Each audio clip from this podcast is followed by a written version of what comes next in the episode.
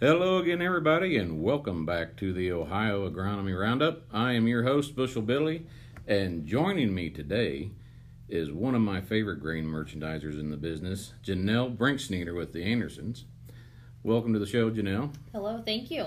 And, and I don't just say that because I have an open basis contract here. I, I, I truly en- enjoy uh, getting a chance to sit down and visit with you. So we've known each other for a few years, but for our audience that haven't had the opportunity to meet you, why don't you introduce yourself and what you do? Sure, thanks, Bill. Um, as Bill said, my name is Janelle Brinksneeder. I'm a grain buyer here at the Andersons, located out of our Greenville, Ohio facility. Um, we work to not only purchase corn to um, utilize here at the ethanol facility, but also working with producers on risk management, marketing plans, and looking to help market other uh, commodities, corn, soybeans, wheat, going to um, even some non Anderson facilities um, trying to help the producer find um, opportunities from a basis perspective as well for other destination points. Excellent, excellent. And here we are uh, approaching harvest rather quickly, the middle of August. We'll see some combines in the field uh, probably in four weeks' time. And guys are always looking for marketing opportunities during that transition uh, what do you feel uh, some of the market dynamics are going to be as we switch out of the 2019 old crop and begin into the 2020 new crop? Sure. You know, as the USDA is telling us that they feel we've got a very nice carry out for the 19 crop, you know, I do think that that's going to be a little bit from a um, geographic standpoint. Um, and obviously, then when does new crop start? As we've looked here um, and, and you know with these cooler temperatures perhaps that will delay harvest a little bit uh, from what some have originally thought we'll just have to wait and see um, but that transition period guys are going to need to be a little bit careful um, as we see potentially a pretty nice sized crop coming at us and can see that fall basis value be much less than where the current basis values are at. So, our conversation with customers has been you know, if you've got old crop to, to finish up, I would work on that sooner rather than later before you lose that basis opportunity um, as we move into the new crop basis values, both corn and soybeans. Um, if you're not ready to commit from a flat price perspective, you know, if you want to just get the grain moved as you want to get bins cleaned out, have that space, but keep yourself long futures um, you can most certainly do that with a basis contract. My thought is, though, if you've not sold much of the 2020 crop, I probably would not keep a lot of unsold 2019 as well and be long two crops. Certainly, certainly makes sense. So, as we look at local carryout stocks uh, within Western Ohio and Ohio and Indiana, uh, if we got a decent sized crop coming, what do we see as far as bin space? Do we still have a lot of old crop in the bins? What are, what are your reports telling you?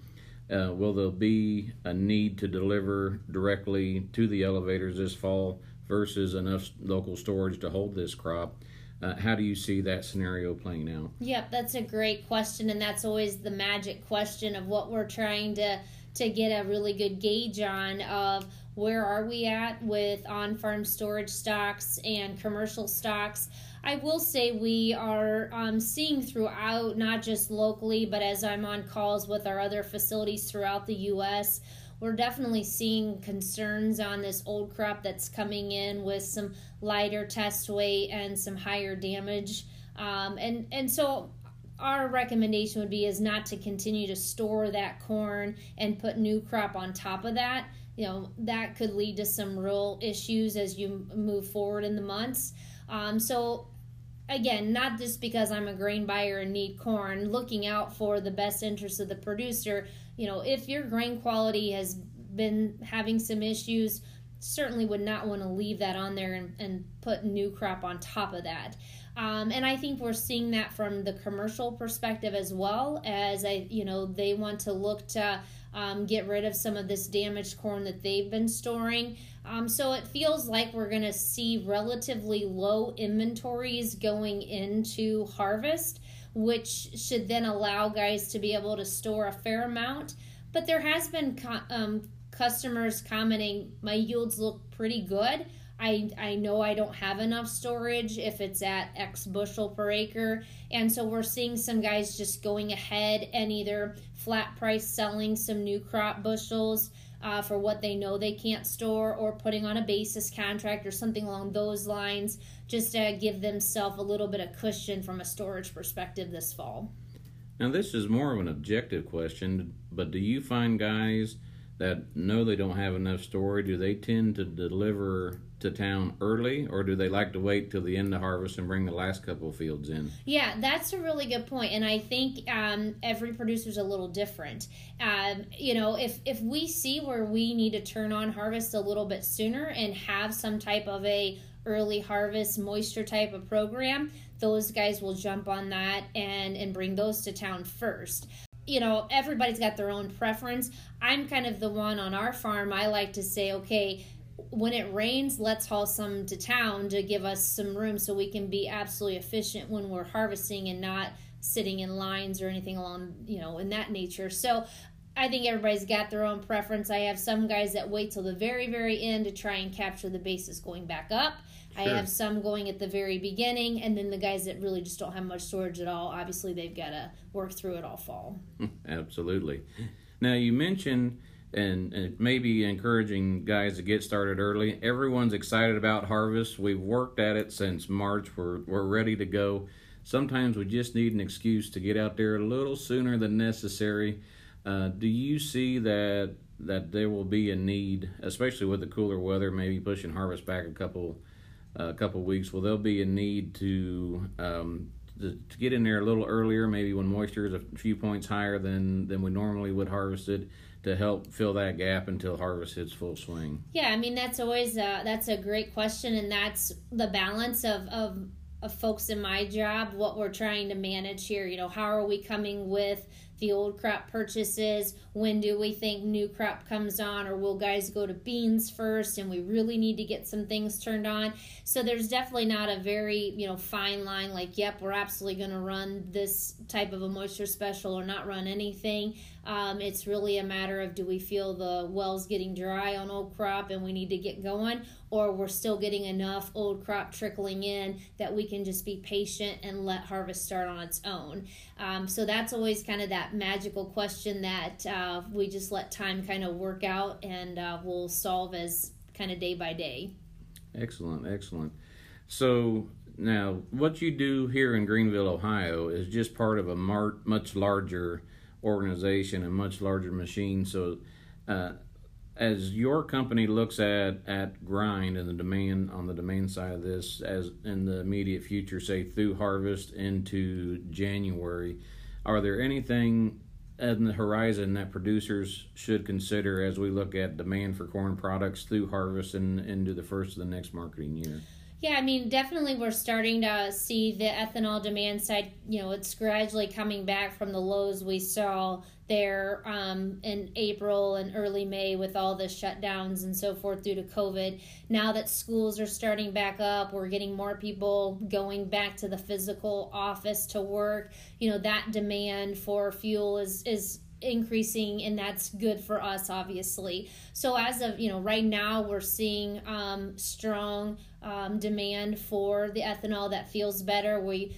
um, the eia numbers out today you know we're, we're starting to see where uh, supplies in the us are coming lower so that's good. We had you know plants are doing shutdowns for maintenance and things so that lowers what was been produced here as we get maintenance shutdowns throughout the summer and so forth. Um, but we also have to be mindful in a typical year.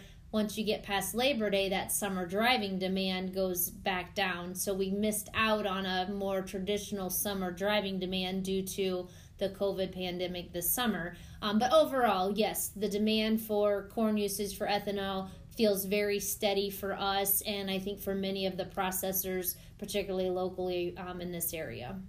Some some really key points to, to keep in mind. Uh, of course, last week we saw the yield estimates coming out from the USDA. Those are set to be revised, I believe, at the end of the week here as, after the storm damage out in Iowa. Locally here in Ohio and Indiana, Pro Farmer has published yield estimates of 167 in Ohio, 176 in Indiana. Does that kind of jive with with the reports you've seen on your side as far as corn production for 2020 across Ohio and Indiana?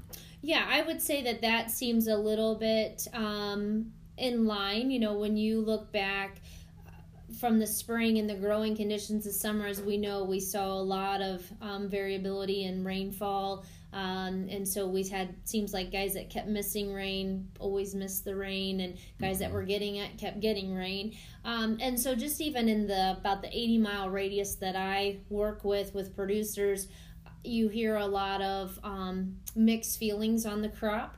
Um, you know, you've got some guys that feel this could be a 2018 size of a crop, wow. and I have other guys that are looking to be closer to their APH type of a number. So, again, you know, the USDA numbers, yep, they're numbers that we're trading, whether we believe them or not. Those are the numbers we're going to trade. But um, obviously, we know that um, until we really get out in the field and see uh, what those true yields are, we're going to see adjustments come. But for now, we're going to trade those USDA numbers, and um, as they make adjustments, whether it be from the Iowa damage or whatever else that they want to tweak, it seems like.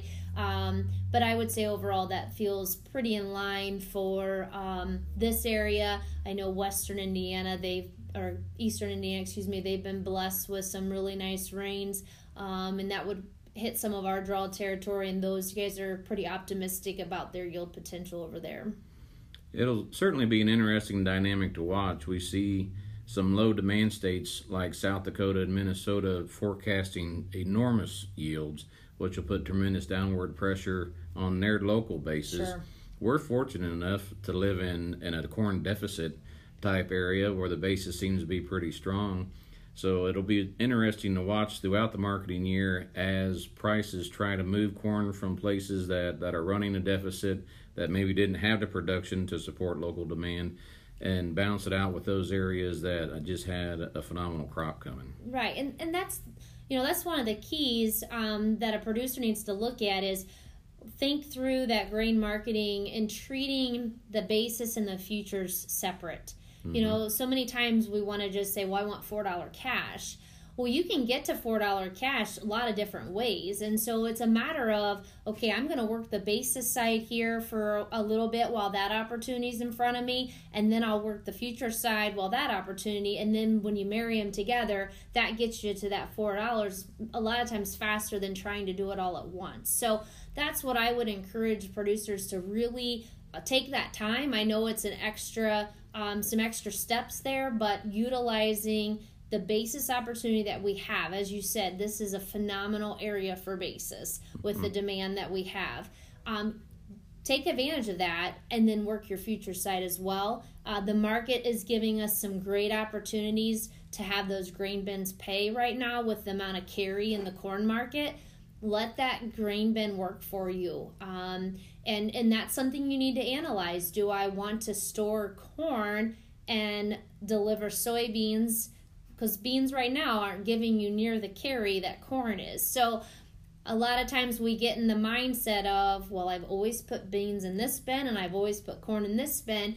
This is a year where you really could analyze that and how can i maximize my um, storage and what's going to pay me the most and and that's a, a great point that we haven't touched on, but there have been recent years where not owning a grain bin was your best marketing strategy yes. there.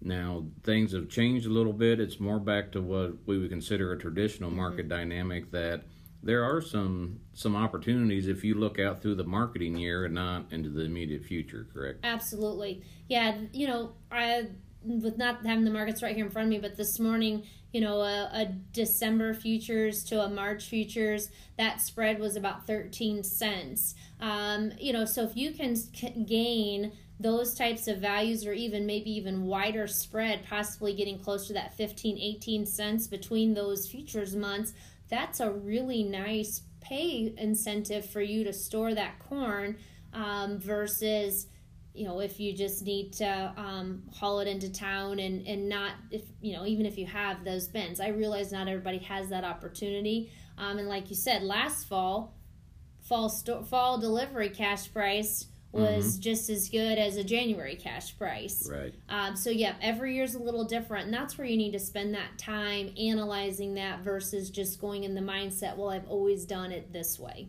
Sure, sure.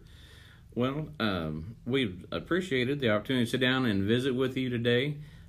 Any closing comments or thoughts that you would like to add? Yeah, I, you know, I think that's just the key to it. Um, having that marketing plan in place, not being afraid to get some things on the books um, for the future crop. I, I appreciate that we had the challenges in spring of 2019 and we were struggling getting a crop planted and at times wondered if we were going to get it planted. Mm-hmm. So, in that case, you didn't want to be really far sold. Um, but having some of those bushels sold ahead of time, you know, we're working on December 21, December 22 corn sales right now at some values that are very attractive, and just being able to have some contracts on the books to work with so that if you do need to deliver in the fall, you're not kind of backed into a corner with nothing sold at all and then just need to take the cash fall price. So think through that, work with your local grain buyer on putting together some of those plans and strategies and diversify. Um, you know, as you're out talking to guys on soybean varieties and corn hybrids, you don't want them to plant the same one. And it's right. the same thing from a marketing plan. I don't want to see a guy do the exact same thing on all of his bushels. We need that diversification from a marketing plan, just like we do from our agronomics. And I'm sure the Anderson has a whole product line to help Absolutely. help capitalize on some of these market dynamics we discussed, plus diversify the strategy a little bit to to spread the risk yes. out. Yep, that's what it's all about. We're you know you hear the saying all the time, but it really is true. We're not here to hit the home run we want to make sure we get on base every time. Absolutely. Yeah. yeah. So, Janelle, I've enjoyed our conversation. Tell our listeners where they can find more information or perhaps even reach out to you with, with additional questions. Sure, yep. Um, AndersonsGrain.com is our website. And if you want to speak uh, with me, I'm, like I said, I'm located at the Greenville, Ohio office, and that number is 937 316 3800. Excellent. You have been listening to the Ohio Agronomy Roundup. I'm your host, Bushel Billy. We've been visiting with Janelle Brinksneeder. We'll talk to you next time.